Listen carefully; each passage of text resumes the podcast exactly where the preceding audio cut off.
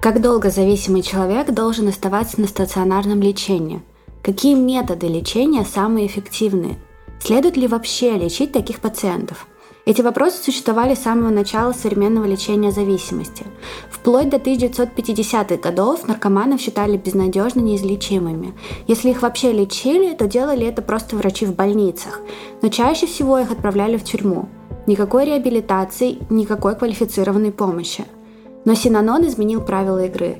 Синанон не был первым реабилитационным центром, однако создавший его Чарльз Детерих смог убедить американскую общественность в том, что наркоманов можно спасти. Именно Чарльз разработал систему, в которой бывшие наркоманы становились консультантами. Он разработал лечение жесткой любовью, а также изобрел культуру выздоровления взамен культуры уличных наркоманов – Ничего не было похоже на Синанон. Основанная в 1958 году в обшарпанном магазине в Санта-Монике, в конечном итоге организация открыла центры по всей Калифорнии, превратившись в утопическое сообщество, а затем в культ, с более чем 30 миллионами активов и более чем тысячей последователей.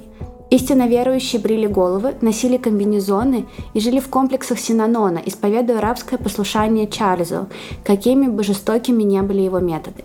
Все происходящее внутри было мрачным, опасным и странным, даже по меркам других культов. И я вам сегодня все про это расскажу. То есть у нас сегодня культ наркоманов? Да, бывших. Бывших наркоманов. Да. Что-то необычное у нас такого еще не было. И не будет, я надеюсь, больше. Надеюсь, таких больше нет. Всем привет! Это подкаст «Тут такое дело». Меня зовут Маша. А меня Даша. Мы напоминаем вам, что наш подкаст выпускается исключительно в развлекательных целях и предназначен только для лиц старше 18 лет. Мы также не рекомендуем слушать наш подкаст людям с повышенной чувствительностью, так как мы с Дашей обсуждаем все детали преступлений и ничего от вас не скрываем. А еще мы, как всегда, за взаимное уважение, активное согласие, не насилие и соблюдение законодательства. Мы не поддерживаем распространение насилия, наркоманию, не одобряем преступников и их преступления, даже если иногда и говорим про них в шутливой форме, и надеемся, что и вы тоже. Когда в 50-х, 60-х годах наркозависимых людей списывали со счетов как безнадежно больных, когда вместо реабилитации им предлагали тюремное заключение, Синанон стоял в авангарде терапевтического движения под названием «Жесткая любовь» — «Tough Love». В Синаноне смешалось все от безумно страшной и, как мне кажется, все еще актуальной идеи воздействия и манипулирования зависимыми людьми до нового сумасшедшего вида терапии и объективного насилия. История культа Синанон — это история о том, как идеи выздоровления, личностного роста, положительных жизненных изменений и поиск счастья могут зайти не туда. Мне страшно, мне кажется, я на этом пути, я в поиске счастья, я могу зайти не туда. Но ты же не в Синаноне. Ну, только если тебя кто-то направит не туда. Ты все так хитренько на меня посмотрела. Может быть, это буду я. Мне плохо и тебе плохо. Нет, вот это love. Да, и поэтому именно из-за всего вот этого, мне кажется, это безумно необычный какой-то бэкграунд, так сказать, для культа. Я вам очень давно хотела про него рассказать. А еще сегодня этой безумно интересной истории мы начинаем серию выпусков с нашим партнером Нетологией. Поддержка наших партнеров постоянных, на целый месяц или разовых, помогает нам с Дашей выпускать подкаст дальше. Несмотря на то, что прошло уже два года, мы продолжаем делать подкаст своими силами и своими руками и очень рады любому вкладу в наше дело. Но мы бы не хотели рассказывать и рекомендовать вам непроверенные сервисы, услуги или товары, поэтому еще в самом начале мы договорились проверять рекламу на себе. Перед тем, как посоветовать вам что-то, мы закажем сами, сходим и проверим на себе. Надеемся, что это вам помогает. И с нетологией вышло так же. Мы с уже были знакомы с платформой и можем без сомнения мнение ее рекомендовать. Как многие из вас знают, мы с Дашей познакомились в юридическом университете. Мы обе закончили не только бакалавриат, но и магистратуру. Поступая, мы, конечно, думали, что станем юристами в международном публичном или корпоративном праве, будем ходить деловые на работу, и нам все это будет, ну, очень сильно нравиться. Знаешь, я представляю, чтобы такая цок-цок-цок на каблучках, крикнуть «сделай вот это», сказать «сделай вот это», собрать результаты, заработать кучу денег и уйти домой, но все оказалось совсем совсем не так. Совсем не так. В жизни в целом редко бывает так, как мы представляем. Чаще все сталкиваются с другим, поступают, думают, что хотят посвятить этому делу всю жизнь, но в процессе обучения или в первые годы работы понимают, что все не так, как изначально представлялось. И это нормально. Мы с Дашей прошли именно через это. После выпуска из университета мы обе сменили профессию. Вы часто нас спрашиваете, как мы решили все поменять, как мы с Дашей переквалифицировались и как вам сделать так же. Я, например, поняла, что не хочу быть юристом в конце первого года магистратуры. Тогда как раз вовсю был карантин, и я была в абсолютной панике. Казалось, что мне придется всю жизнь работать в профессии, которая мне совершенно не интересна, потому что ничего другого я не умела. Я даже не знала, куда двигаться дальше и какие навыки, кроме необходимых для юридической профессии, у меня есть. Но и сидеть сложа руки мне не хотелось. Я была готова к экспериментам, и именно благодаря им я и развиваюсь теперь в новой профессии. Сначала я просто устроилась на совершенно другую работу, а потом мне повезло, и я попала в маркетинг. Но дальше сложнее. Чем дольше я работала, тем больше я понимала, что без дополнительного обучения, карьерного роста, какой-то фриланс работы и просто уверенности в себе как в профессионале мне не видать. Поэтому я и выбрала нетологию. Именно на этой платформе я нашла самый объемный и подходящий мне курс интернет-маркетолога. Но больше всего меня привлек именно подход к обучению. Совмещая подкаст и full-time работу, я не была готова зубрить новые определения. Я хотела обучаться с интересом и легко. И я получила все это и даже больше. Я смогла попробовать все на практике в процессе обучения и даже собрать собственное портфолио. А самое главное, я получила уверенность в себе как в профессионале. Смогла не только поменять работу, но и вырасти друг руководителя отдела. Деловая, деловая. Да, Теперь да, Маша цок-цок-цок на каблучках приказывает всем, что делать. Ну, я как в тех приколах, как миллениал, который боится давать работу другим делать. Делегировать и делать. Делегировать очень страшно. Да, но недавно меня вообще пригласили работать в IT-компанию, и я теперь буду осваивать еще и аналитику, тоже у нетологии. А я с осознанием своего пути в жизни немного задержалась. В юриспруденции я два года работала в международных налогах и помогала бизнесу за рубежом, но и в мою голову начали закрадываться сомнения, занимаюсь ли я тем, чем действительно хочу заниматься. А как быть с постоянными стрессовыми переработками? Об этом меня на юрфаке не предупреждали. У нас получается такая антиреклама юридического факультета и юриспруденции. И в то время у нас с Машей уже был подкаст, и те, кто с нами давно, знают, что работу в подкасте мы делим, основываясь на наших сильных сторонах. Маша делает визуал, а я отвечаю за текст и за название. И чем больше я работала с текстом, тем больше я понимала, как сильно мне это нравится. И мне очень хотелось работать в этом, быть копирайтером или редактором. И зимой 22 года я решилась и ушла из юриспруденции. И тут мне тоже помогла нетология. Так вышло, что я проходила там сразу два курса. Один по копирайтингу в самом начале своего пути, а второй по UX-редактуре буквально месяц назад. И сейчас я нашла крутую работу, и портфолио у меня тоже клевенькое с помощью нетологии. Да, неважно, хотите вы освоить новую профессию или получить дополнительные навыки в своей, нетология помогает человеку найти свой путь и дает ему все необходимое для развития в карьере. Знания, навыки и, самое главное, вдохновение. У нас даже получилось, получится и у вас. Мы будем рассказывать вам про разные курсы нетологии в партнерской рубрике на протяжении пяти выпусков. И специально для наших слушателей нетология дарит скидку 45% по промокоду «Тут такое» на курсы направления IT, программирование, маркетинга, дизайна и UX, аналитики, финансов и инвестиций, творческих профессий и бизнеса и управления.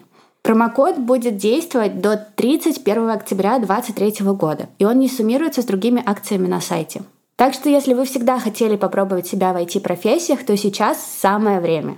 Всю информацию, ссылочки мы, как всегда, оставим в описании выпуска и в наших социальных сетях. А теперь поговорим о Синаноне, одном из самых опасных культов в Америке. Вопрос во всех историях культов, которые я делаю, всегда заключается в одном.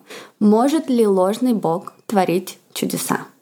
То есть, если какое-то чудо случилось, то за всем этим стоит бог, а он может быть только настоящий. Ну, ты меня тут подловила. Потому что я человек неверующий. Но в целом, а, да, Потому что в культах э, предводители, которые ставят себя на место божества, они же, грубо говоря, являются ложными богами. Ага, ну да, но они да. выдают себя. Да. да, но многие из них в начале пути все равно творят что-то хорошее. Mm. И в Синаноне было именно так. Mm. Да, в центре истории культа Синанон лежит, сидит, стоит Чарльз Дедрих, которого все называли Чак.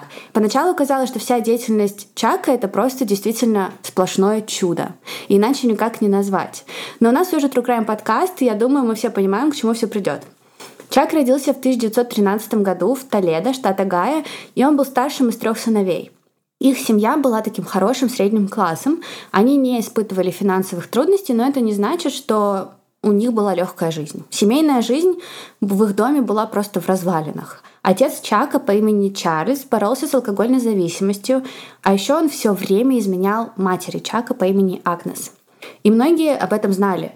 А дальше хуже, потому что когда Чаку было всего 4 года, его отец погиб в автокатастрофе. Он погиб в усмерть пьяным за рулем автомобиля, а рядом с ним сидела незнакомая женщина. И она тоже умерла? Да, да. Мать Чака была раздавлена и одинока.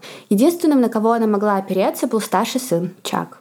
Я, кстати, это абсолютный оф-топ, но ты это сказала, и у меня в следующей истории будет похожая ситуация, и я узнала, что такая история называется эмоциональным или скрытым инцестом, когда один из партнеров Тут настоящий инцест? Нет, тут нет настоящего инцеста. У Маши просто резко поменялось выражение лица, и я подумала, что я случайно нащупала что-то страшное здесь. Ну, просто когда я писала про их взаимоотношения, я думала, боже, это инцест. Серьезно, есть такая форма инцеста, скрытый инцест. Это когда один из партнеров недополучает, это может быть и муж, и жена, недополучает от своего партнера чего-то, там, любви, внимания, там, какой-то энергии, и он обращается к ребенку. То есть там не происходит никакого насилия, но, например, там мама использует ребенка как своего э, семейного консультанта и приходит рассказывать ему про проблемы с папой. И это жестко мешает в голове ребенка все социальные роли, и потом очень плохо на него влияет. Мне кажется, Сейчас многие из нас, и слушателей, и в том числе я, задумались. Да, я тоже очень сильно задумалась. Это скрытый инцест. У меня сейчас просто мир перевернулся на 180, мне кажется. Это ужасно, это ужасно. Но такое правда существует. Ну вот в нашей истории сегодня как раз-таки такое и было, потому что мать, она опиралась на Чакова всем просто, во всем. Ему было всего 4 года, но ему пришлось очень быстро повзрослеть и взять на себя огромное количество обязанностей. С мамой у него были отличные отношения, он буквально был любимцем. И Агнес не скрывала это от других детей. Для нее Чак был идеален. Он не мог сделать ничего плохого.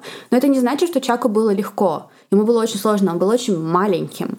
А когда ему было 8 лет, в семье случилась еще одна трагедия. Его младший брат скончался после того, как заболел гриппом.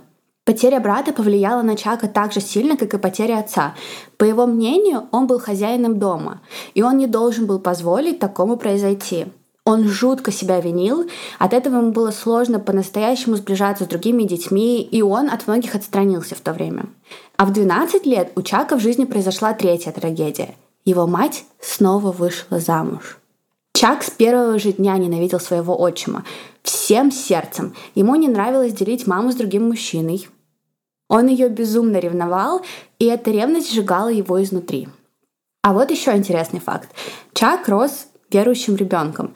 Его мать была женщиной очень верующей, и она воспитывала своих детей как набожных католиков. Они жили по Божьим правилам, вся жизнь вертелась вокруг церкви. По словам самого Чака, в те времена он на все сто процентов верил в то, что попадет в ад, если пропустит хоть одну воскресную службу. А потом, в возрасте 14 лет, Чак у своего отчима нашел книгу «Очерк истории» Герберта Уэллса, и почти за одну ночь он стал воинствующим атеистом. Это он себя так называл. да. А вскоре после этого Чак начал пить. Возможно, суть тут была в том, что он потерял веру, возможно, в том, что просто в жизни все разваливалось, и он все ненавидел, но да, он начал пить. Начиная с подросткового возраста и дальше, многие годы своей жизни он провел в пьяном угаре, шатаясь по американской глуши.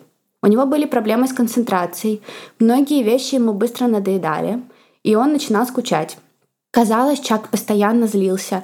Он разговаривал как будто через зубы, у него был лишний вес, что ему очень мешало.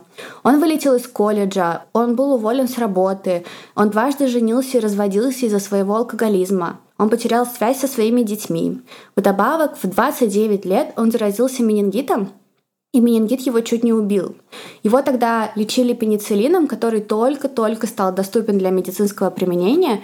Это спасло Чаку жизнь, но на память у него остался паралич одной стороны лица, из-за которого у него опустился один глаз, а также появился лицевой тик. Плюс после выздоровления Чак стал понимать, что у него была некоторая потеря памяти – и его это просто добило. Он был в ужасном ментальном состоянии, он принялся пить еще больше, его алкоголизм в то время вышел за любые рамки, вообще за любые. При этом Чак был функциональным алкоголиком, так еще называют наркоманы, функциональные наркоманы. То есть он мог работать, он общался с людьми, он там постоянно выходил на работу вовремя и в целом мог делать какие-то вещи, но при этом все это время он был пьян.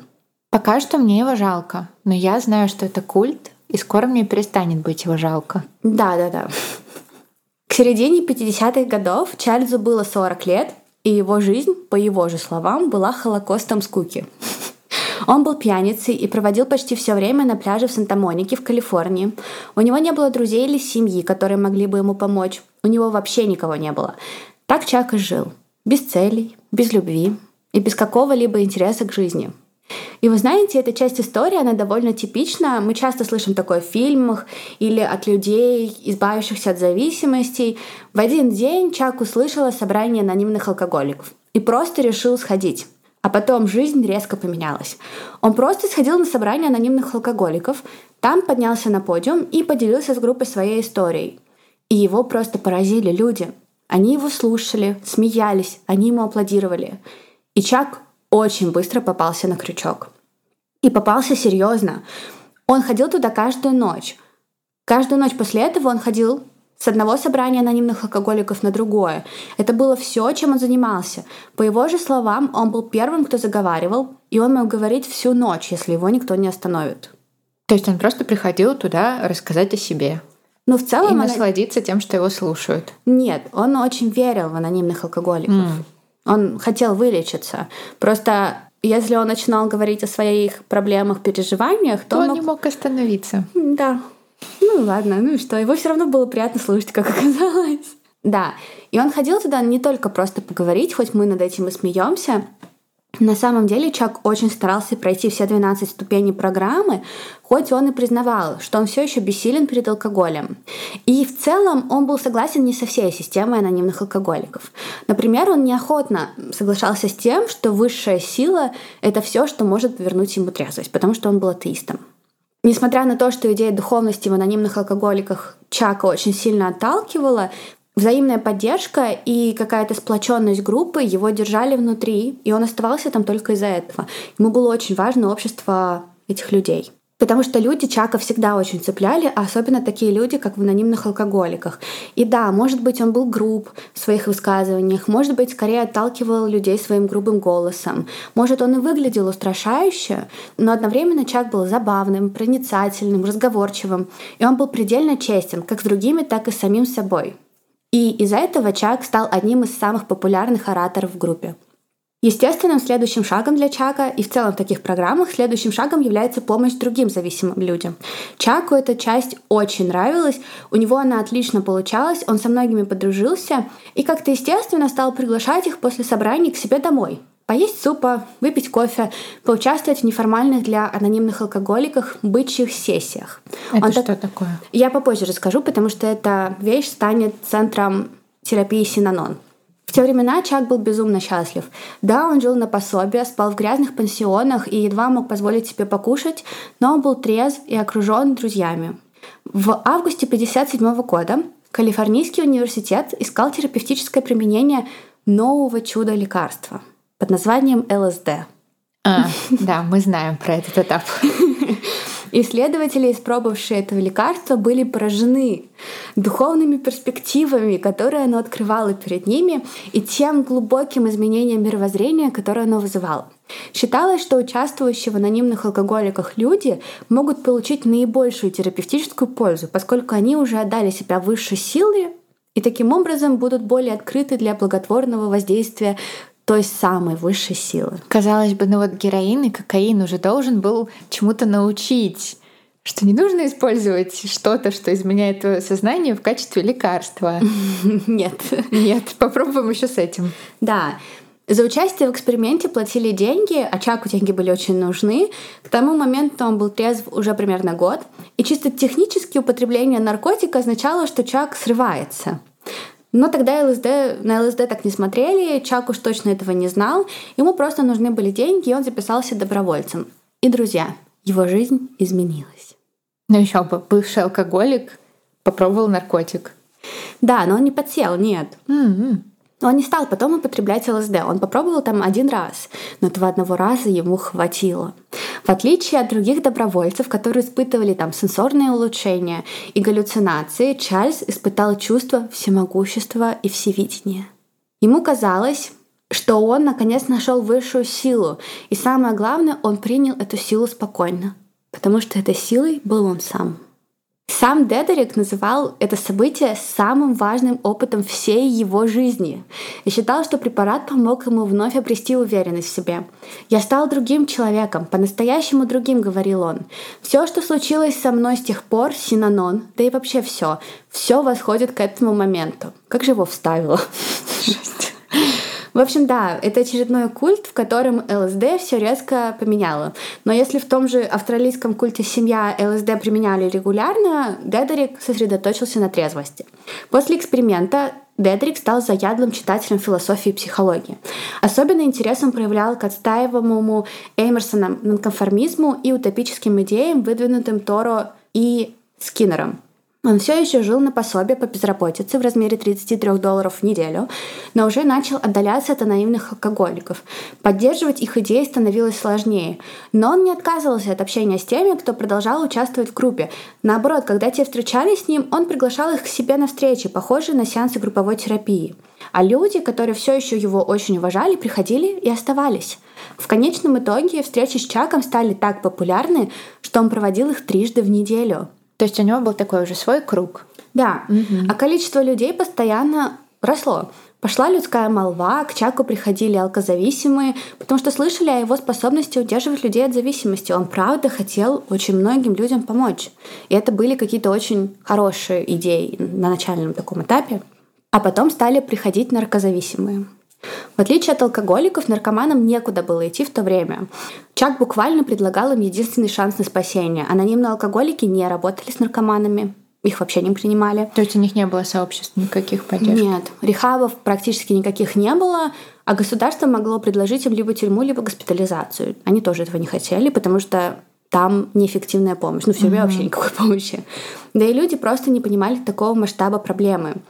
И никто наркозависимым не сочувствовал, их просто все не любили. А Чак сочувствовал, и он был готов помочь, поэтому они к нему и шли. При этом наркоманы к нему приходили разные, но особенно приходили героиновые наркоманы. Они тоже хотели принимать участие в терапии, обсуждении и в других мероприятиях, которые проводил Чак. То, что делал Чак, помогало им отвлечься от своей зависимости и даже перестать употреблять наркотики. Проблема была в том, что алкоголикам не нравилось, что героиновые наркоманы присоединяются к их группе. Они считали их типа на ступень ниже себя. Внутренняя иерархия, ничего себе. Да, и все дошло до того, что Чаку нужно было принять решение. Он либо перестает принимать в группу наркоманов и сосредотачивается на помощи алкоголикам, либо наоборот. Он может попробовать что-то новое, чего еще никогда не было. А он не хотел их поделить? Типа вот там в понедельник алкоголики, во вторник наркоманы. Нет, он просто выбрал наркоманов. Okay. Он решил, что существует множество групп анонимных алкоголиков, которых алкоголикам могут помочь, как помогли когда-то ему. А, ну а наркоманам никто не помогает. Да, угу. и поэтому он будет помогать только наркоманам. И после этого решения группа стала меняться, потому что чем больше наркоманов было, тем больше они приносили с собой язык какой-то свой, свою культуру. А Чака это устраивало. Ему нравилось, что в группе начинают формироваться свои обычаи и принципы. В то же время у него стал формироваться и подход к работе с зависимыми людьми. Наблюдая за наркоманами, он пришел к выводу, что многие из них не являются полноценными взрослыми. И с ними не нужно обращаться как со взрослыми. С ними нужно обращаться как с детьми. И вот Чак стал предоставлять им кушетки, на которых они могли проводить время, и параллельно старался им помочь. А приходившие на семинары люди так к нему прикипели, что стали называть его папой. Это тоже страшно, честно говоря. Почему? Ну, потому что это все моя история со скрытым инцестом. Мне кажется, что у него сместили социальные роли, вот поэтому он жестко ревновал свою маму, когда на второй раз вышла замуж, потому что он уже воспринимал себя как партнер, а не как сын. И сейчас он такой, я вот буду теперь такую социальную роль воспринимать, я буду папой. Ну, возможно, так и было. Это страшно. Потому что он не является им всем папой. Но он им очень помогал. Ну это хорошо. Но я просто знаю, что это культ, и я знаю, что это ни к чему хорошему не приведет. Тогда он им очень помогал. Примерно в то же время пришло и название Синанон. На какой-то сессии наркоман играл со словами и предложил это Чаку, и Чаку очень понравилось. И название Синанон, оно произошло из сочетания двух слов. Симпозиум или семинар и анонимность. Получился Синанон. Mm. Прикольно. Мне нравится. Я думала, что это что-то связано, типа Дианон. Что такое Дианон? Дианон — это когда типа вот ты анонимно в интернете, а потом кто-то выкладывает, что тебя зовут Сопкина Мария Владимировна. Это Дианон. Так могут сделать. Конечно. Это очень плохо. Ну все и так знают, что ты Сопкина Мария. Я просто добавила, что ты Владимировна. Нет, я про то, что я в интернете делаю, когда я сижу анонимно. А, да, легко. Но я не думала, что это могут сделать любые люди. С названием пришло и первое изменение. Людей стало так много, что Чак уже не мог поместить их в свою квартиру, и потому он арендовал магазин в Оушен Парке за 100 долларов в месяц. А на фасаде он написал TLC, что в расшифровке означает «нежная, любящая забота», то есть «tender, loving care». Это было огромное начало для Чака. 18 сентября 1958 года он также получил статус некоммерческой организации Ого. и освобождение от налогов.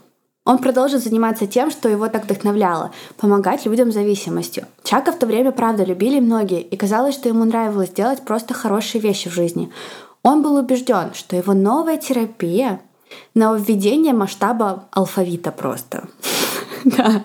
По словам Дедриха, организация со своей системой лечения станет такой же известной, как и Кока-Кола. Серьезно? Да, он очень в себя верил. Но это все ЛСД, оно пробудило в нем веру в себя. Да как, он один раз попробовал ЛСД, неужели до сих пор? Да, ты что, всю жизнь он про это говорил.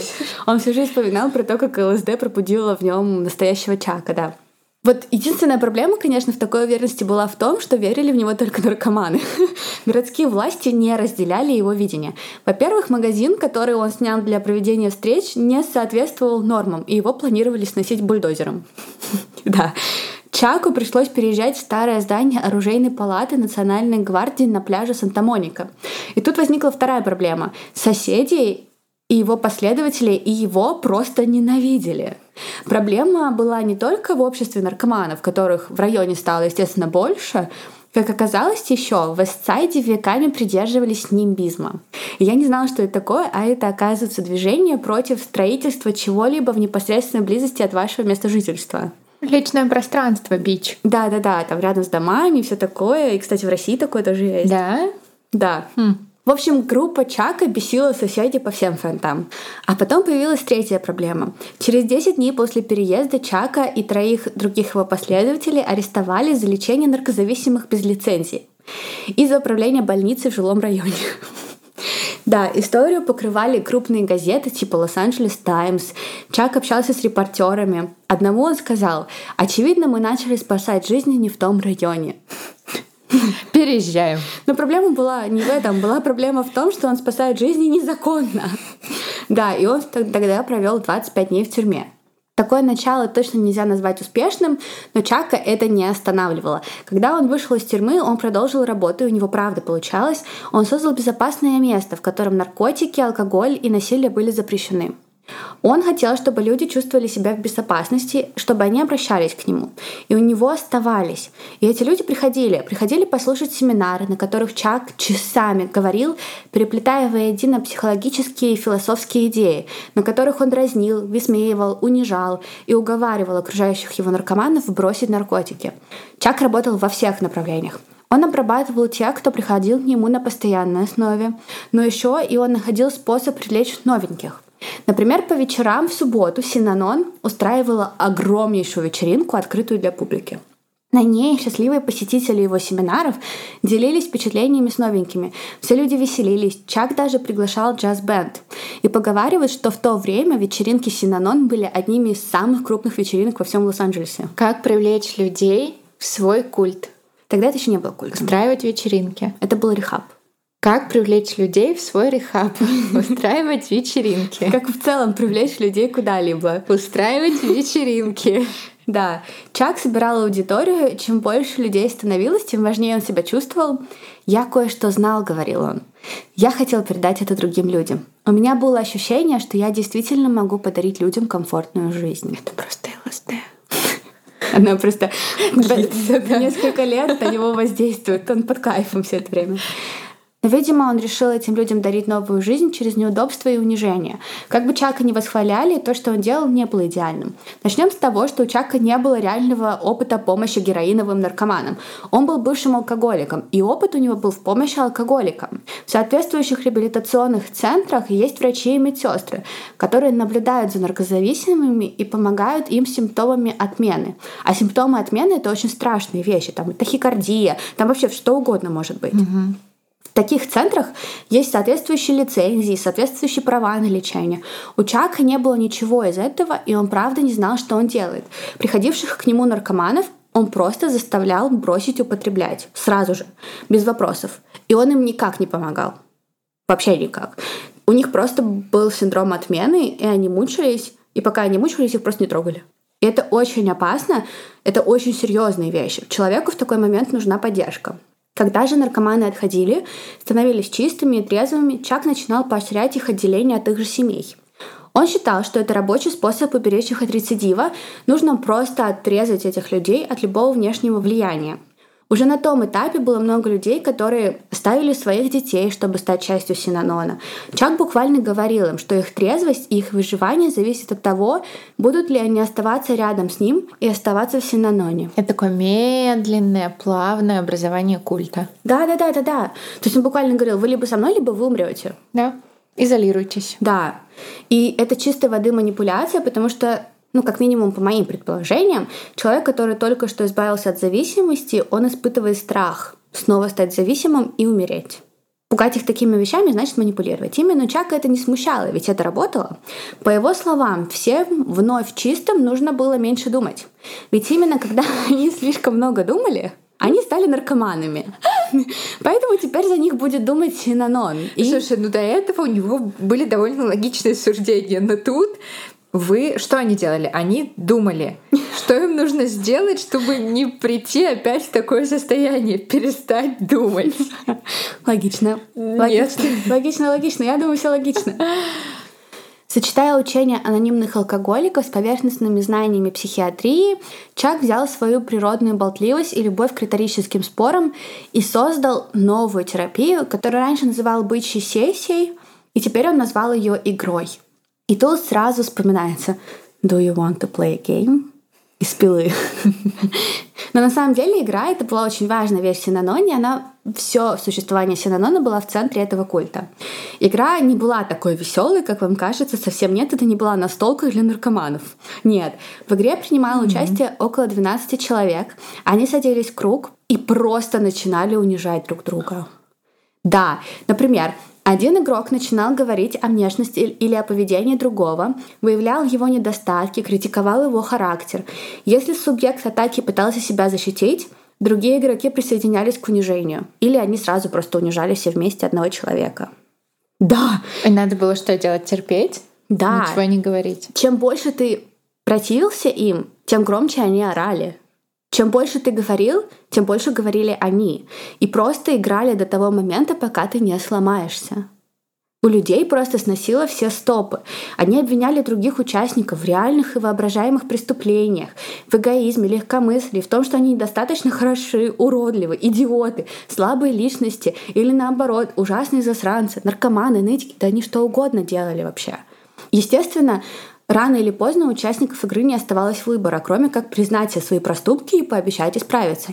Никаких других вариантов, любое сопротивление означало еще большее давление. То есть нужно было соглашаться, говорить, да, я урод, да, я идиот. Да, просто знаешь, ты сначала думаешь, да, да, я буду так говорить, но когда ты в этой среде, Мгм. и на тебя все Конечно. давят, ты начинаешь себя защищать. Особенно если тебя обвиняют в том, что ты не делал. Но тебя просто заставят признать это. А в чем, как он подавал вообще? Эта игра учит чему? Терпению, смирению? Да. Цель игры была полный эмоциональный катарсис, да. Это было неправильно, совершенно неправильно, неэтично, но это работало. Потому что, как говорил Чак, нельзя встать, пока ты не сбит с ног. Надо опуститься на самое дно. Да, чисто цитата из пацанского паблика. Да. На фотку со Стэтхэмом. Или с этим волком. Да. Бывший игрок вспоминал, в первый раз игра полностью уничтожает тебя. Неважно, как громко ты кричишь, эти люди кричат громче. Неважно, как долго ты говоришь, как только у тебя закончатся силы, они снова начнут ругать тебя и смеяться над тобой. Ты бы согласилась на такое? Зачем? Ну, я не знаю, просто вот ну, в теории. В смысле, зависит от мотивации. Просто так? Нет, конечно. Ну, разобраться со своими проблемами внутренними. Нет. Я хочу остаться с проблемами. Нет, в смысле, есть другие способы разобраться со своими проблемами. Ну да, но я просто думала, смогла бы я пройти через такое или нет. И сначала мне казалось нет, а потом мне стало интересно. Но мне кажется, что мне просто интересно понять, как я на это среагирую. Но я понимаю, что я среагирую, как и любой другой человек, я просто в конце сломаюсь. Ну да, это что-то мазохистское. Мне кажется, такое точно не нужно пробовать. Нет, такое невозможно попробовать. Синанона в России нет, насколько я знаю. Может быть, и есть. В любом случае, игра — это что-то очень жестокое. Я не знаю, как люди бы решились на такое, если бы в Синаноне это не было обязательным. Да и в целом для меня было удивительным узнать, что игра была огромнейшим хитом. Огромнейшим. То есть людям нравилось? Ну, потому что она помогала.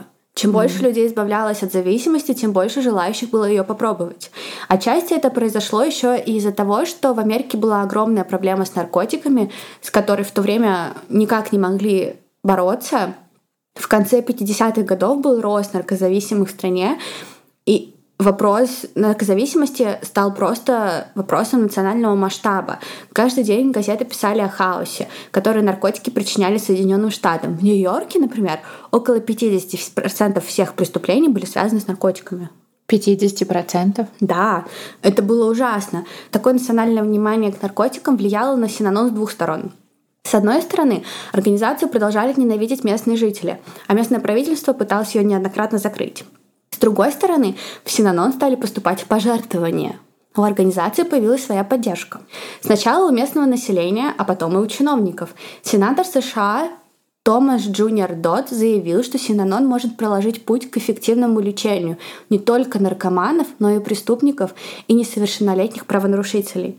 Он даже рассказал президенту Кеннеди про Синанон и назвал Синанон чудом на пляже, потому что у них дом был на пляже в Санта-Монике. Да. Синанон стали изучать социологи, а в 1965 году в Голливуде даже вышел фильм про организацию со слоганом «Наркоманы говорят правду о доме, где они живут вместе, любят вместе и пробиваются назад». Пробиваются назад к нормальной жизни? К нормальной жизни, mm-hmm. да. Чаку нравилось все это внимание. Он выглядел героем. Он был тем самым самоотверженным человеком, который посвятил всю свою жизнь помощи людям. Все, кто были против него, просто не понимали его ценность. Местные власти и соседи просто не видели его силы. Такое информационное поле вокруг организации помогло им выбиться в поле внимания очень влиятельных людей. И Синанон заметил губернатор Эдмунд Браун. В конечном итоге этот губернатор подписывает законопроект, о сохранении Синанона. Согласно этому законопроекту, Синанону давали статус освобождения от закона о лицензировании здравоохранения в Калифорнии. То есть он мог лечить без лицензии и делать вообще все, что ему заблагорассудится, без какого-то да. государственного вмешательства. Да, да, да, да. И Чак просто не следовал никаким правилам. Я вообще не понимаю, что это за градация, почему губернатор может подписывать законы, которые отменяют законы штатов, во-первых, начнем с этого, почему никто не задался вопросом. Во-вторых, согласно этому закону, медицинская комиссия должна была установить какие-то правила для Синанона, но этого не произошло. Никто ничего не сделал. И Чак просто стал думать, что он выше закона, и он может делать, что он хочет. Теперь о Синаноне знала вся страна. Организация развивалась, развивалась ее структура. Теперь все было структурировано, появился распорядок дня. Участники занимались тяжелым физическим трудом, должны были помогать друг другу и играть в игру три раза в неделю. Теперь им разрешалось приходить в Синанон со своими детьми, и вскоре у них было очень много детей в организации. А зачем вам там дети? Но он сказал, что они могут брать их с собой. Для участников организации всегда в открытом доступе стояли кофе, сэндвичи с арахисовой пастой и сигареты. Но кроме кофеина и никотина они не имели права ничего употреблять. Свободные от работы и игры часы они заполняли уроками. Их обучали публичному выступлению, искусству, драме и музыке. Синанон как никогда был похож на рекап. Но... Они платили что-то за это? Многие ходили на работу и отдавали свои зарплаты. Или они работали на каких-то добровольных основах в самом Синаноне? В самом, mm-hmm. Синаноне, и там получали очень маленькое количество денег. Очень маленькое. Но плюс в организацию уже тогда шли пожертвования. Плюс организация стала очень популярной, потому что туда принимали людей разных рас. Это было очень необычно для того времени, и это, естественно, еще больше поднимало статус этой организации, туда еще больше шло людей. Да и Чак не отставал. В то время он встретил Бетти, и он вскоре женился на ней. Бетти была бывшей героиновой наркоманкой и их секс-работницей, а еще и афроамериканкой. Так в статьях и пишут. Бывшая наркоманка, секс-работница, афроамериканка. Такие три какие-то только. Ее составляющие. Да. Ужасно. А, и тут нельзя их обвинять, потому что они намекает на самом деле на редкость такого брака в то время. И Чака из-за этого стали еще больше уважать в организации. Тем более, что Бекки была идеальным примером для новеньких. Она была такая же, как и все. Зависимая, бывшая зависимая. И самое главное, это зависимость победившая. По ее же словам, когда она впервые пришла в Синанон, она была в ужасе, очарована, наслаждалась и ненавидела всех в организации. Она испытала всю гамму эмоций, и первые дни оставалась там просто из-за полного очарования. Ее ломало, она была больна, и у нее ничего не было, но компания наркоманов, пестрая, по ее словам, группа людей, просто очаровывала, и Бетти была захвачена Синаноном. И несмотря на то, что она несколько раз срывалась, она все равно возвращалась в Синанон, в конечном итоге смогла победить свою зависимость и выйти замуж за Чака. Так улыбнулась, как будто бы это хэппи-энд. Ну, может быть, для них. А у нее все хорошо закончилось? Она умерла от рака. Ну, в старом возрасте очень. Ну, не супер старом, но все же. Мы все умрем. Окей. Okay. Чак был счастлив. Его любили и уважали, никто от него не уходил. В те времена он придумал много новых правил. Он быстро понял, что пока у участников Синанона есть много дел, пока они моют посуду, натирают полы, красят стены и собирают пожертвования на еду, они никуда не уйдут. У них просто не будет времени на такие мысли. На мысли о наркотиках или срывах, на мысли об уходе. А если мысли все же возникали, в Синаноне была система самоконтроля. Каждый участник организации должен был сообщить о тех, кто нарушает правила. Если ты предавался своим слабостям, ты участвовал в игре. Если ты не донес на кого-то, ты участвовал в игре. Если ты сдался, употреблял или чего хуже, приносил контрабанду в Синанон, в организацию, в которой ты жил, то тебя стригли под 0,3. Просто сбривали все волосы. Это уже точно культ. И все знали о том, что ты нарушитель. Ну, как бы, типа, публичное унижение. Ну да, такая публичная порка, да. Да. Тебе нельзя было скрыться, и все. За повторные нарушения людей изгоняли. Но, наверное, самым большим прорывом Чака стало осознание того, что наркоманы знают о зависимости больше, чем любые медицинские специалисты. Наркоманы, по словам самого Чака, до боли знакомы с тактикой отрицания и уклонения. Они говорят на одном языке. И, наверное, именно поэтому Синанон был так успешен. В организации не было деления на «мы» и «они». Все говорили на одном языке, все друг друга понимали и все друг другу помогали. А Чак был среди них в эпицентре внимания. Он не стеснялся своей роли, он с удовольствием принимал любое внимание. Он знал, что все считают его психом, страдающим манией величия, и говорил, конечно, это правда, но я не настолько сумасшедший. Чуть-чуть, но не настолько. Одержим собственной властью и не отпуская людей, но все в порядке, не волнуйтесь. Да, да, да. И он открыто признавался, что в совете директоров Синанон сидят освободившиеся от зависимости люди, и он их контролирует. Он верил в то, что через 3-5 лет терапии в Синаноне любой наркоман будет готов выпуститься, вернуться во внешний мир. И все, абсолютно все верили в него. Никто в искренности Чака не сомневался за его красивыми речами, за восторженными участниками Синанона. Никто даже не видел никаких проблем в организации. А Чак, когда принимал новых участников, говорил, «Сегодня первый день твоей оставшейся жизни». И это жутко. Очень.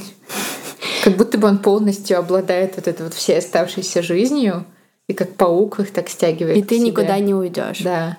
В 69 году Синанон стал феноменом. Организацию включили в реабилитационную программу. Суды теперь регулярно отправляли наркоманов в качестве их условно-досрочного освобождения в Синанон. В суды. Да, спокойненько так.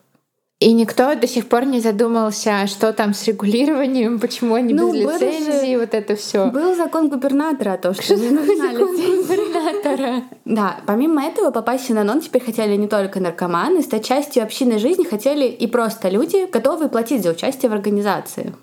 И прежде чем вы спросите, почему я приведу вам цитату из интервью Фила Риттера, человека, который пришел в Синанон абсолютно здоровым человеком без зависимости. По его словам, он искал альтернативный образ жизни. Синанон, по сравнению с тем, что было в 70-х годах, был местом позитива. Тогда вокруг было много наркотиков и негатива, но не в Синаноне, говорил он. Поэтому он продал свою машину, переехал в восьмиэтажное здание Синанон, побрился на лысо и стал работать в принадлежащей организации автомастерской за 50 долларов в месяц. За 50. То есть ему просто важно было находиться вот в этой вот среде. Да. В то время на этом этапе Синанон насчитывал около тысячи членов, и у организации были деньги. Их было очень много. Люди жертвовали свои зарплаты, продавали дома, отдавали все деньги организации. В Синанон поступали пожертвования. Чак через Синанон стал скупать недвижимость, и казалось, что Синанон в качестве реабилитационного центра планирует развиваться дальше, особенно учитывая признание даже со стороны правительства. Но все было иначе. Чем больше новеньких приходило, тем закрытие становилась организация. Изменения были такими плавными, что их мало кто замечал. Например, в 1969 году сменилась миссия организации. Теперь выпуск подопечных в мир не являлся основной целью. А что являлось? Привлечение новых участников? Нет, Чак просто решил, что их нужно удерживать в своих рядах. Ну, то есть не было никакого апдейта этой миссии, просто отменили старую, не придумали новую. Но он просто понял, что наркоманию можно лечить только если люди будут всю жизнь в Синаноне. Ого. И он так и сказал, да? Вы здесь на всю оставшуюся жизнь. Ну, он так не говорил поначалу. Поначалу нет.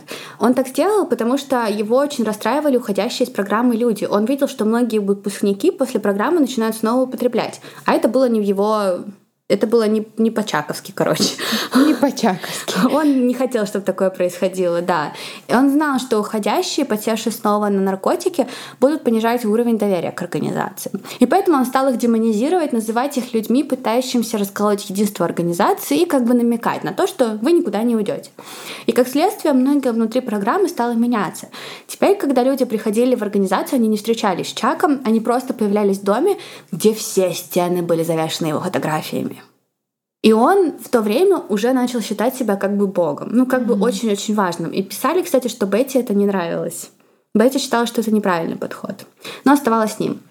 А люди настолько верили, что они стали пытаться доказать Чаку свою преданность, быть лучше всех, даже если они его не видели никогда. И все остальное, да. Основные изменения коснулись межличностных отношений. Если в начале в Синаноне не ограничивали свидание и секс, то теперь участники должны были просить разрешения на свидание у старейшин Синанона. То есть у тех Но наркоманов... не у него, не у Чака. Нет, у тех наркоманов, кто дорос до старейшин. У них уже были старейшины, у них уже была какая-то внутренняя организация, да? Ну вот когда он понял, что наркоманы понимают наркоманов и могут их лечить лучше, чем какие-либо врачи, он стал некоторым давать возможность да, вырасти до старейшин и помогать нижним, грубо говоря. Угу. За личной жизнью участников тоже пристально наблюдали. В комнатах жильцов проводились регулярные облавы с целью конфискации любого личного имущества, а Дедерих и его старейшины регулярно вводили новые совершенно произвольные правила. Например, в Синанон появился рабочий день в 24 часа.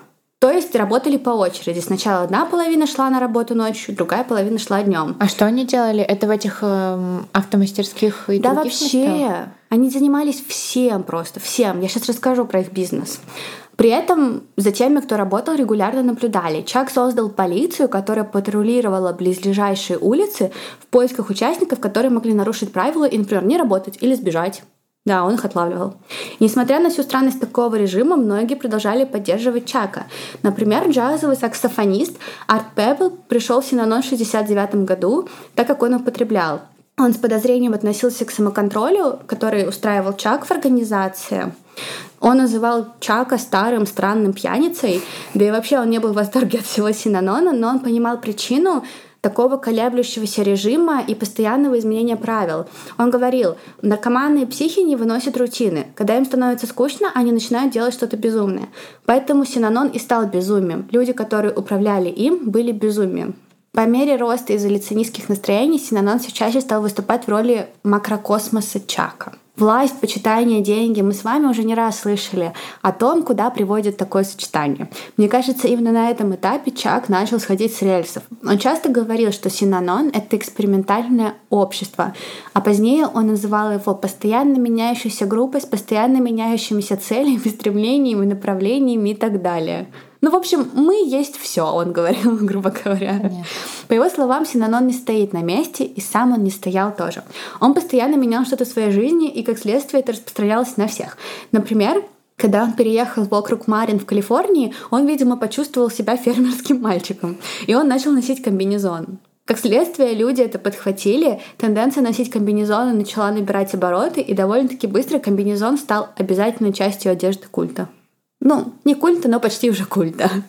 Когда у него возникли проблемы со здоровьем, ему пришлось отказаться от сахара и рафинированного зерна. Эти продукты быстро убрали с кухонь, и все в Синаноне резко сели на такую же диету. Тут просто вот прям, знаешь, классические признаки культа. Все. Все, да. да. То есть тут настолько большой контроль жизни и среды здесь вообще. Вообще, вообще, вообще. Когда Чак начал бегать на месте, пытаясь похудеть, все быстро захотели присоединиться к нему в этом занятии. Бегать на месте? Ну да, типа скакать. А почему нельзя просто бегать или ходить? Это слишком сложно. Слишком сложно. Когда он поприл голову, через пару часов многие в Синаноне стали ходить с бритыми головами в знак солидарности. Ну а те, кто не хотел брить их, их заставляли брить насильно. Однажды врачи посоветовали Чаку бросить курить, и он издал приказ о запрете курения. Я ранее вам говорила, что с момента основания организации разрешалось пить кофе и курить. Сам Чак выкуривал по три пачки в день. Как только ему запретили, он решил, что и все остальные должны вместе с ним бросить курить. Это было и финансово обусловленное решение. Организация тратила 250 тысяч долларов в год на сигареты. То есть наркоманы, которые переживали синдром отмены и пытались спасаться там, сигаретами, никотином, теперь лишились еще и этого и страдали еще больше. Да, и 150 человек ушло из организации в этот После момент. этого, да? Ну да, они сказали, героин ок, но сигареты не смей. Но если бы он сказал никакого кофе, я бы тоже сказала, все, пока. Ну да. Я, конечно, все понимаю, но мое кофе... Да, зависимость. Ну да, да, да. Я не отрицаю это. Я тоже. Но я ее не стыжусь. Но кофе — это милая зависимость. Нет. Потом это обсудим. Да. И вообще человек начал склоняться к тому, что Синанон — это не реабилитационный центр, и им давно пора выйти из наркобизнеса. И взамен... Из какого наркобизнеса? Из бизнеса рехаба. Извини, мафия? Ну, в смысле, я имела в виду из рехаба. А, из бизнеса лечения исключительно наркозависимых. По его мнению, они могли лечить всех. И они могли, например, помогать трудным подросткам. И это был, знаешь, такие лагеря для трудных подростков, куда их отправляют родители там или какие-то... Закрытые такие, да, да, где они типа занимаются спортом, да, да, их да. во всем ограничивают. Да, да, да, mm-hmm. да. Вот Синанон создал такую историю. Это один из первых или первый вообще лагерь такого плана. Ничего себе. Да. А просто как ему позволили с детьми такое делать. Ну, то есть там же должно быть какое-то особое регулирование. Ну, губернатор же намекал на то, что терапия синанона может лечить не только наркоманов, но еще и Что значит губернатор намекал? Я думаю, что то значит. Он говорил об этом открыто даже, он не намекал. Да, и Чак решил создать такого рода историю и назвал это «Отряд панков». Это такой своего рода учебный лагерь, предназначенный для дисциплинирования несовершеннолетних правонарушителей. Планировалось, что Синанон будет готов принимать в своих стенах трудных подростков и лечить их, будь то желание родителей, mm-hmm. ну, например, родители могли заплатить деньги, или там люди в поисках перемен, системы, решения суда, через игру как терапию человек готов был помочь вообще всем. И так Синанон переименовывает себя из программы лечения наркомании в программу психотерапии и начинает привлекать еще и людей среднего класса. Организация себя не ограничивала и, как следствие, богатела. К 1972 году в Синаноне на постоянной основе проживало 1700 жителей, которые либо платили ежемесячные взносы, либо работали почти за бесплатно.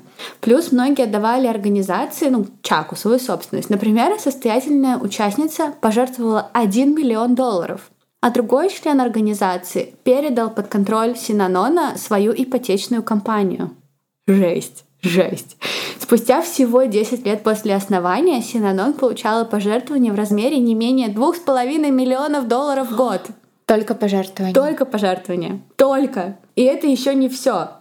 У них был чрезвычайно прибыльный бизнес по производству корпоративных товаров для мерчендайзинга. Ну, ручки, там, кружки, кошельки, футболки, что угодно. Их бизнес занимал второе место по величине в США из всех бизнесов мерчендайзинга. Их оборот составлял от 1 миллиона долларов в год. В смысле, у них покупали мерч? Да. Ну, и они создавали мерч для других.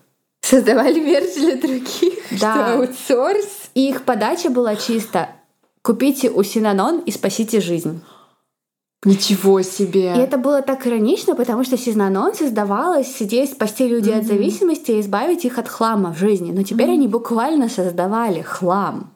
Но я никогда не думала, что это до таких масштабов дойдет. Да не только. Они полученный доход умно инвестировали. Компания владела недвижимостью суммой на 7 миллионов долларов по всей Америке. В Санта-Монике, в, Назап- в западном Лос-Анджелесе, Сан-Диего, Сан-Франциско в Детройте, в Нью-Йорке и даже в Пуэрто-Рико. Даже в Пуэрто-Рико. А еще у Чака было несколько яхт, сотни мотоциклов, грузовиков, а еще частный самолет и взлетно-посадочная полоса. Ну еще бы. И они строили роскошный комплекс под названием Home Place. Именно там проводил все свое свободное время Чак и Бетти. Вместе с ними почти всегда были какие-то старейшины. Они отдыхали, проводили время в джакузи, в конюшнях, например. А рядовые участники организации жили в армейских буквально казармах в полумиле от них. Это жесть. Они такие смотрят в окно, а там Чак в джакузи такой. Работайте, работайте. Да, это жесть. Я вам сейчас нарисовала такую картинку синанонов, которые на этом этапе как будто все их почитали, и никаких у них не было проблем, но это не совсем так. Несомненно, деньги лились рекой, им доверяли, их уважали, но были те, кто все-таки видели их настоящим. И, например, в 1972 году газета «Сан-Франциско Экзаменер» опубликовала серию критических статей о организации. У Чака было 48 юристов в штате, ну, многие из них были участниками Синанона, многие гарвардские выпускники, и они засудили газету, запросили штраф в 600 тысяч долларов и извинения на первой полосе. И опубликовали извинения? Ну, газета опубликовала извинения, конечно, суд их обязал. Прикинь? И после этого многие организации не готовы были нападать на Синанон, mm-hmm. у них просто не было бюджета. Mm-hmm. Mm-hmm. Но такое могло себе позволить налоговое управление. Они могли позволить себе напасть на Синанон. И из-за того, что Синанон ранее был центром реабилитации, у них было налоговое послабление. Но Чак начал от этого уходить, он стал говорить про экспериментальное общество, и налоговое управление решило, что ну тогда не будет у вас налогового послабления. Если вы не рехаб, то вы не получаете послаблений. Именно так Синанон превратился в религию, буквально, из-за налогов. На самом деле, эта идея исходила от адвоката Чака имени Дэн Гаррет. Он видел огромное преимущество, но это были не только налоговые льготы. Он считал, что если Синанон станет религией, то им не нужно получать будет вообще никаких лицензий. Ни на что. Вообще ни на что. А еще это позволит Дэвиду отмахнуться от трудных вопросов, которые ему задавали участники. Особенно вопросы типа «Когда я смогу закончить свое обучение в Синанон?» Потому что у религии нет конца. Да, это правда. Очень умный юрист. Как он вообще попал в Синанон? Там было много юристов. Там было mm. много умных людей. Многие туда шли. Это принесло огромную финансовую выгоду. На этом этапе Синанон вступает в третью фазу. Первая была излечение зависимости, второе — экспериментальное утопическое общество, третье — зарабатывание денег. Чтобы вы понимали, у Синанона было активов на сумму 22 миллиона долларов в 1976 году. 8 миллионов годового дохода поступали от рекламных подразделений ипотечного бизнеса и денежных взносов. Я вам говорила, что у Чака было автомобилей, много там, да, яхт. Так вот, у него было 200 автомобилей. 200? 400 мотоциклов. Куда? Зачем? Ну, у Синанона, грубо говоря. Ага, да-да-да. 62 грузовика, 20 лодок, 12 самолетов и 1 миллион вложений на фондовом рынке. В 1977 году Чак получал годовой оклад в размере 100 тысяч долларов и предпенсионный бонус в размере 500 тысяч долларов. Предпенсионный? А он в возрасте, да, он уже в этот момент? Да, возрастный? ему почти 60 где-то mm-hmm. так. Когда его спрашивали, зачем ему столько яхт, машин, самолетов, в целом зачем все это, он говорил, многие парни могли бы сесть за ящик из-под апельсинов и назвать это машиной. Они святые люди. Я нет. Мне нужен Кадиллак за 17 тысяч долларов. И еще 199. Да. Кадиллак. Да, и это он говорил в журнале Time. Не в каком-то там, я не знаю, местном журнале. И в этом же журнале он говорил, вы когда-нибудь играли в «Царя горы»? Я выигрывал. Я был всегда первым. Я был старше остальных ребят. Я был самым умным. Я выигрывал и выигрывал. Позвольте мне, позвольте мне сказать эту ужасно непростую вещь, которая верна для всех людей в моем положении. Я не связан правилами. Я устанавливаю правила, и я делаю это очень своеобразным образом. Это правда, про своеобразный образ он абсолютно точно прав. Да, для Чака вообще мир существовал, каким он хотел его видеть, но в 1973 году все начало очень сильно меняться. Во-первых, он принял участие в игре, к которой он был, видимо, не готов, и там девушка начала его унижать. И она его выбесила, и он подошел к ней и вылил на нее банку газировки. И казалось бы, это просто банка газировки. Что в этом такого? Но у Синанона с самого начала было правило — не насилие. Mm-hmm. И часть участников организации стали думать, не сошел ли Чак с ума. А другая часть стала думать, М, это призыв. можно. Это mm-hmm. призыв. Это не просто можно. Чак хочет насилия. И это очень страшно. Так что так же быстро, как происходили другие изменения, довольно быстро Синанон отказался от ненасилия. Отчасти это произошло как раз-таки еще и из-за отряда панков, о котором я говорила ранее, суды на тот момент отправляли проблемных подростков в Синанон, но только в отличие от тех, кто пришел лечиться, эти подростки не хотели меняться. Их невозможно было контролировать.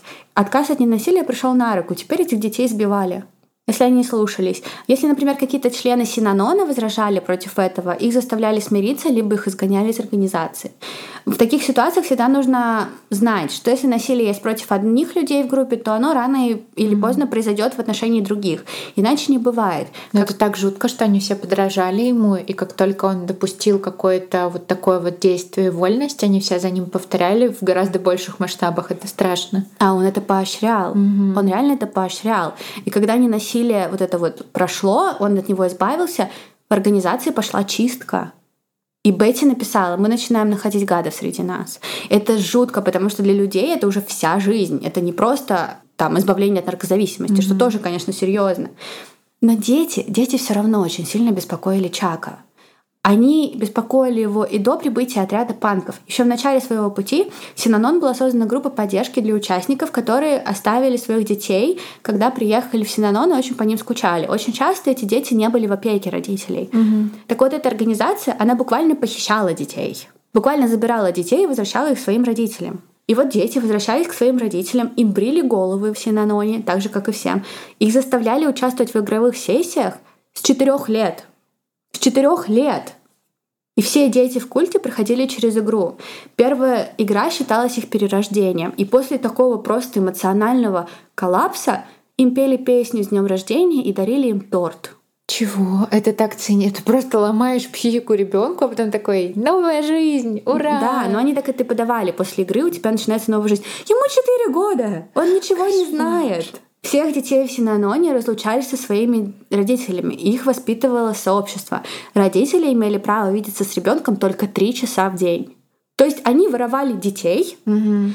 отдавали их родителям, а потом говорили, а-а, ты не воспитываешься. день. Да, да, да. Ты своих родителей видеть не будешь. Это ужасно. Но это дополнительный просто рычаг давления, чтобы не уходили, плюс новые члены. Да. А потом в Синаноне появился еще и отряд панков. Чак стал задаваться вопросом, не были ли дети слишком большим усилием? Все дети — это огромный расход и маленькая отдача. Угу. И вот однажды на радиостанции Синанон он объявляет, Этому сообществу нет никакой выгоды в воспитании детей. Каждый ребенок занимает постель, на каждого ребенка тратится от 100 до 200 тысяч долларов. Воспитание детей похоже на игру в футбол. Это не что-то важное. Но я он принялся объяснять людям, что опыт воспитания детей в целом сильно переоценен. И на самом деле им всем это не нужно. Ничто не является священным только потому, что это делается уже миллион лет, говорил он. Но какое решение? Решение простое. Все мужчины должны пройти вазектомию, а женщин поощряли делать аборты. И он говорил, аборт подоблен выдавливанию фурункула, не более того. А что с детьми, которые уже были в культе? Они их оставляли. А. Эти дети, конечно, проходили через кошмар, они mm-hmm. постоянно сбегали, это было ужасно, mm-hmm. да. В 1976 году было проведено 80 вазектомий. А те, кто не хотели их делать, Чак заставлял их проходить через игру, во время которой их заставляли. Mm-hmm. Их буквально сразу же уводили в соседнюю комнату, где их ждал врач. Это жесть.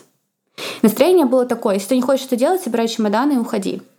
Риттер, про которого я рассказывала, который пришел туда, а не наркоманом, он, конечно, был в шоке, и он решил, что он пойдет в полицию, спросит, ведь это незаконно, так нельзя делать.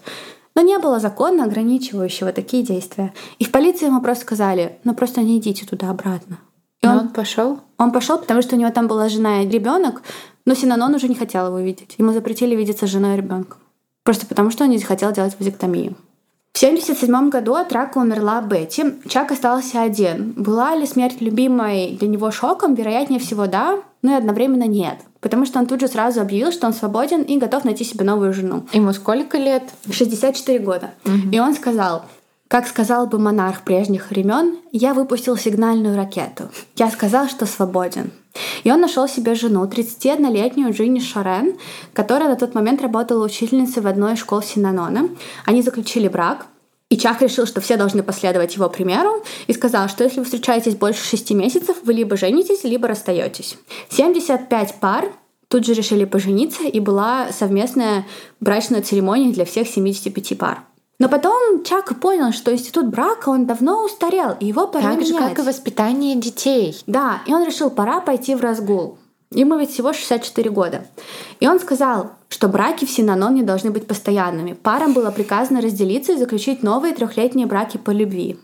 Звучит знакомо, в семье так же делали. Угу. И он заставил людей развестись. 230 пар подали на развод в то время. Даже против Риттера жена подала на развод. Они так его слушались. Это каждый раз. То есть мы каждый раз проходим через вот это вот, и каждый раз я думаю, как, почему они вот так слушаются. Причем я читала историю бывшей участницы, она рассказывает, что они тогда с мужем очень любили друг друга, и они не могли уйти, потому что муж занимал высокое положение в Синанон, им некуда было идти. И они разошлись. И она сошлась с другим мужчиной, и первую брачную ночь оба плакали и ничего не могли сделать, потому что они любили своих бывших партнеров. И когда была игра, оба соврали, что да, у них был секс. Это очень страшно. То есть они, даже если не хотели, они все равно это делали. Это mm-hmm. просто для меня жутко. Это жутко. Культ буквально разрушал семьи. Если кто-то возникал как ритор, то его заставляли замолчать. Риттер подал ходатайство в суд о том, что ему хочется видеть своего ребенка. Синанон мне запрещает. И когда он возвращался домой в один из вечеров из супермаркета, к нему подошли двое молодых людей. Не говоря ни слова, они избили его деревянными молотками, разбили ему череп и просто оставили его умирать. Он впал в кому, но выкарабкался. И это одна из 18 атак, которые Генеральная прокуратура Калифорнии в конечном итоге связала с Синанон. И если вы в шоке проносили, то держитесь, это еще не конец. Одним из самых основных правил было не перечить Чаку и не приходить ему дорогу. Он просто судил всех и со всеми пытался разобраться. Главного редактора Time Например, у его квартиры остановили двое мужчин с бритыми головами и сказали ему «Мы испортим тебе жизнь». Дедрих один раз сказал тележурналу, «Я не знаю, что эти люди могут сделать. Я не знаю, какие меры они могут предпринять против виновных, их жен, их детей. Бомбы могут быть брошены в странные места, в дома некоторых клоунов, занимающих высокие посты в организации Time, например». То есть он говорил, «Я не причастен, они сами я не знаю, да, что они сделают, но у вас бомба прилетит. Да. Но я тут ни при чем. Да, максимально незаконно, максимально. Ну, учитывая еще и там стерилизацию, уничтожение института семьи, проблемы постоянно с какими-то младшими членами. Например, в соседних фермах, но ну, они жили на достаточно таком большом пространстве, и рядом были соседние фермы. И эти бедные фермеры ночами не спали иногда, потому что их будили убежавшие участники или дети, которые просто стучались, рыдая к ним в дом и просили помощи. И чем больше людей убегало, тем больше Чак начинал переживать. Ему это не нравилось. Внешний мир был врагом. Между членами Синанона происходило все больше ссор. Но еще больше ссор происходило между членами Синанона и внешним миром. И тут я вижу три варианта. А. Уехать на Кубу или куда там уехали эти чуваки. Б. Уехать куда-нибудь далеко за город или в горы. Так никто не сделал, по-моему, это очень логично. Они примерно за городом живут. А, ага. Либо массовое самоубийство. Ничего из этого не было. Хм. Потому что в 1978 году Синанон купил оружие и боеприпасы на сумму более 300 тысяч долларов. А, окей, да, это четвертый вариант Елизаветы Давидова. А еще а, Чак создал а, для защиты людей своего имущества организацию, которую назвал «Имперские морские пехотинцы». И он наблюдал, как эти пехотинцы... Теперь у него империя? Да, они практиковали особую форму карате, которую называли синаду. И там... Синаду от синанон, да? Да. О боже. и делали, что хотели. И буквально в Синаноне росла философия конца света. Когда они закупили оружие, и все об этом узнали, они выпустили информационную бюллетень и обосновали покупку такого количества оружия тем, что они глубоко беспокоятся тем, что в мире растет преступность. Но все понимали, что она растет из-за них. Ну, как бы. В 1975 году трое участников признались в нападении на владельца ранчо округа Марин, недалеко от них. Дедерих приветствовал их как героев. Он также говорил о том, что был избит другой владелец ранчо пистолетом. В Санта-Монике участники культа избили две афроамериканские пары, которые припарковали машину у дома Синанон. В целом говорят о 80 насильственных действиях, совершенных участниками Синанон. Но это еще не все. Говорят, что они причастны к исчезновению одной женщины по имени Роуз Лены Кол, которая судилась Синанон. Я не удивлена, если он еще и поощрял это все и показывал, как это круто, то, естественно, они были готовы на такое. Да, да. Но он говорил, не насилие — это просто позиция. Мы можем ее поменять в любой момент. Мы Эй, двойные стандарты. да. И именно из-за этого история Синанона подошла к концу. В общем, а, жена Эда Вина по имени Фрэнсис страдала психозом. Когда Эд заметил, что она, похоже, находится на грани очередного приступа, он планировал вечером отвезти ее в лечебный центр, как только вернется с работы, а перед отъездом посоветовал ей сходить в семейную клинику за транквилизатором, потому что ей это должно было помочь. Фрэнсис пошла, но в клинике ей ничего не дали. И взамен ей предложили обратиться в Синанон. Она пошла, думая, что идет просто на консультацию, но ее побрили, заставили ее играть в игру и сказали, что она остается в Синаноне. И все. Да, и когда... Так быстро это происходит. Да, и это не знал, что ее увезли. Ее буквально посадили в автобус и увезли в другое место. И когда он пришел в Синанон, ему сказали, ближайшие 90 дней ты ее не увидишь. Тебе нельзя. И он был в шоке. И он пошел к своему другу по имени Пол Моранс. Пол был адвокатом, хотя всю жизнь он мечтал стать писателем. А, но его девушка убедила его пойти на юридический, и он в качестве постраховки пошел. И он добился успеха. Он, например, писал для журналов Rolling Stone, но при этом он был адвокатом по очень крупным делам, например, а, против дома престарелых, которые похищали бездомных алкоголиков, кололи их таразином и собирали дотации за их лечение, грубо говоря. Да, ну то есть он делал очень много хороших дел. И когда к нему пришел Эд, он уже не хотел работать, он хотел писать. Mm-hmm. Но дело это его зацепило. История Фрэнсис его тронула. Он позвонил одному из своих контактов в департаменте общественного здравоохранения и говорит, а какая лицензия у Синанон? И голос в трубке говорит, слушай, у них нет лицензии.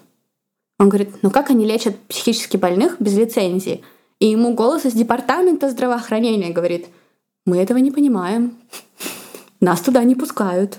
В смысле, вас да. туда не пускают? Да, потому что Синанон просто под приказом губернатора делали, что хотели, и не пускали никого. Что же это за губернатор-то такой? Да, и это просто стало для Моранса, для Пола Моранса делом всей жизни. Он решил освободить Фрэнсис. Когда они туда приехали, он увидел этих людей с бритыми головами и в комбинезонах, и все они улыбались. Он сказал, я понял, что это не рехаб. И у меня мурашки были по всей коже, и я решил, что именно вот это дело я должен завершить. Mm-hmm. И он начал борьбу с Синаноном. Он просто воевал с Синаноном. Ну и Синанон его ненавидел. Ходили слухи, что по частной радиостанции радиосети Синанон можно было услышать, как Чак разглагольствует. Кто этот парень Моранс? Почему никто не ломает ему ноги? В записи, позже изъятой полицией Лос-Анджелеса, Дедрих возмущался. «Мы не собираемся связываться со старой религиозной позицией, подставляя другую щеку. Наша религиозная позиция такова. Не связывайтесь с нами, вы можете быть убиты, мертвы, физически мертвы. И мы не позволим людям, как жадным юристам, разрушать то хорошее, что у нас есть». Два человека от Синанона, которые говорят, что им сказал это сделать помощник Дедриха, а не сам Дедрих, взяли ядовитую змею, и подсунули ее в почтовый ящик Моранса. И когда Моранс пошел брать почту, его эта змея укусила. И он чуть ли не умер, но выжил. И это было не единственное нападение. Они нападали и на других людей. Они даже искали людей, которые могли бы убить других людей. Наемников. Да? Наемников, угу. которые бы сделали работу, и там наемники приходили, говорили, это будет стоить 10 тысяч долларов, и Дедерик говорил, ой, это слишком дорого не надо, мы сами сделаем. Дайте вам скидку на мой рехаб 10%, присоединяйтесь. По промокоду. Так как Моранс вел активную войну против Синанона, именно после нападения на него, а не на других, за Синанон взялись очень сильно, он чуть ли не погиб. Это было реальное убийство. Арестовали двух причастных к нападению на Моранса. А месяц спустя прокурор Лос-Анджелеса и 30 сотрудников правоохранительных органов прибыли в новый комплекс Синанон стоимостью 1 миллион долларов на озере. Хавасу, чтобы арестовать Дедриха по обвинению в заговоре с целью совершения убийства. Они нашли его в ступоре, смотрящим прямо перед собой, а рядом с ним стояла пустая бутылка виски. Он напился. Он понял, mm-hmm. что это конец. Все понятно. А я думала ЛСД. Нет, по словам сотрудников, он был так пьян, что его пришлось нести на руках. Он просто не мог идти. Но его арестовали. Да, а, его арестовали, его обвинили. А, но он был очень стар, и Моранс понимал, что не будет никакого тюремного срока, поэтому его штрафовали на 10 тысяч долларов и приговорили к пяти годам условно. Моранс это не оспаривал. А еще а, суд запретил Чаку иметь какую-либо связь с Синаноном. После этого организация начала разваливаться. Во-первых, им аннулировали статус освобождения налогов и заставили их выплатить 17 миллионов долларов. Потом было судебное разбирательство с Моранцем, который предоставил тысячи просто документов, свидетельствующих о причастности Дедриха и других участников Синанона к преступным действиям. В 1984 году суд вынес решение против Синанон и установил, что в группе была политика террора и насилия и практика отвлечения корпоративных ресурсов для обогащения отдельных лиц. В 1991 году Синанон объявила о банкротстве и официально прекратила свое существование, хотя в Германии есть филиал. Вот. А Моренс написал книгу. После Синанон было огромное количество вот этих вот школ для трудных подростков, в которых проходило безумно много насилия над детьми. Есть сейчас школы, в которых детей отправляют просто на дикую природу. Какое выживать. ужасное наследие. Ужасно. И дети там умирают Mm-hmm. Потому что сотрудники воспринимают их жалобы на какое-то здоровье, ну там здоровье, на какие-то проблемы, они воспринимают это как нытье. Mm-hmm. И очень много детей погибает. Даже Пэрис Хилтон отправляли в такую школу, и она в своей документалке на YouTube рассказывала про то, как ужасно это было. И я вообще не представляю, что это от Синанона пошло. Я тоже, я не знала. Но вот эта вот терапия Tough Love, mm-hmm. вот они, они от этого все да, происходит. Вот такая вот история культа Синанон. Ужасная история, у нас такой еще не было, и как Маша сказала, надеюсь, не будет. Надеюсь, очень сильно, да. Друзья, не забывайте про партнеры этого выпуска, образовательную платформу Нетология. И если решитесь купить себе курс, то всю информацию о промокоде можете найти в описании выпуска. Ну и переходите в наши соцсети, там вы найдете больше нас и много дополнительного контента. Всем пока и увидимся в следующем выпуске.